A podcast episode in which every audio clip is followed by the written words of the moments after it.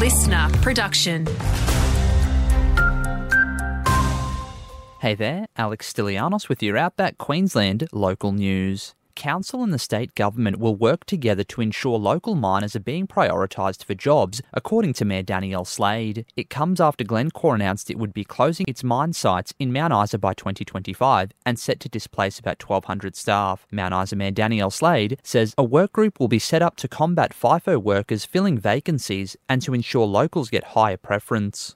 One of the things the state government and the mine have committed to is a working group, and this working group is going to consist of local, state, federal, the mine, to ensure that miners who live in Mount Isa are absolutely prioritised for jobs.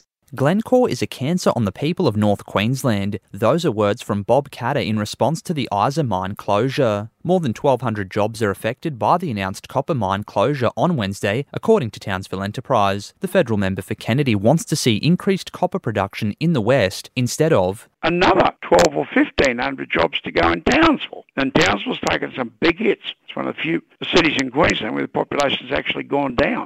A Queensland elder says the Path to Treaty and the Voice to Referendum are completely different. It says the LNP has broken its promise to pursue a Path to Treaty in Queensland in the wake of the weekend's referendum, where less than 30% of North West residents voted yes. Uncle Terry Stedman says opposition leader David Crisafulli is trying to be a populist politician ahead of next year's state election. His party's on the nose in the remote communities in this state, and he needs them for votes, or his members do. He's trying to kowtow to those people who weren't aware of what the referendum really meant, and they were being fed lies. David Crisafulli says a path to treaty will lead to greater division, not reconciliation, and he cannot support that.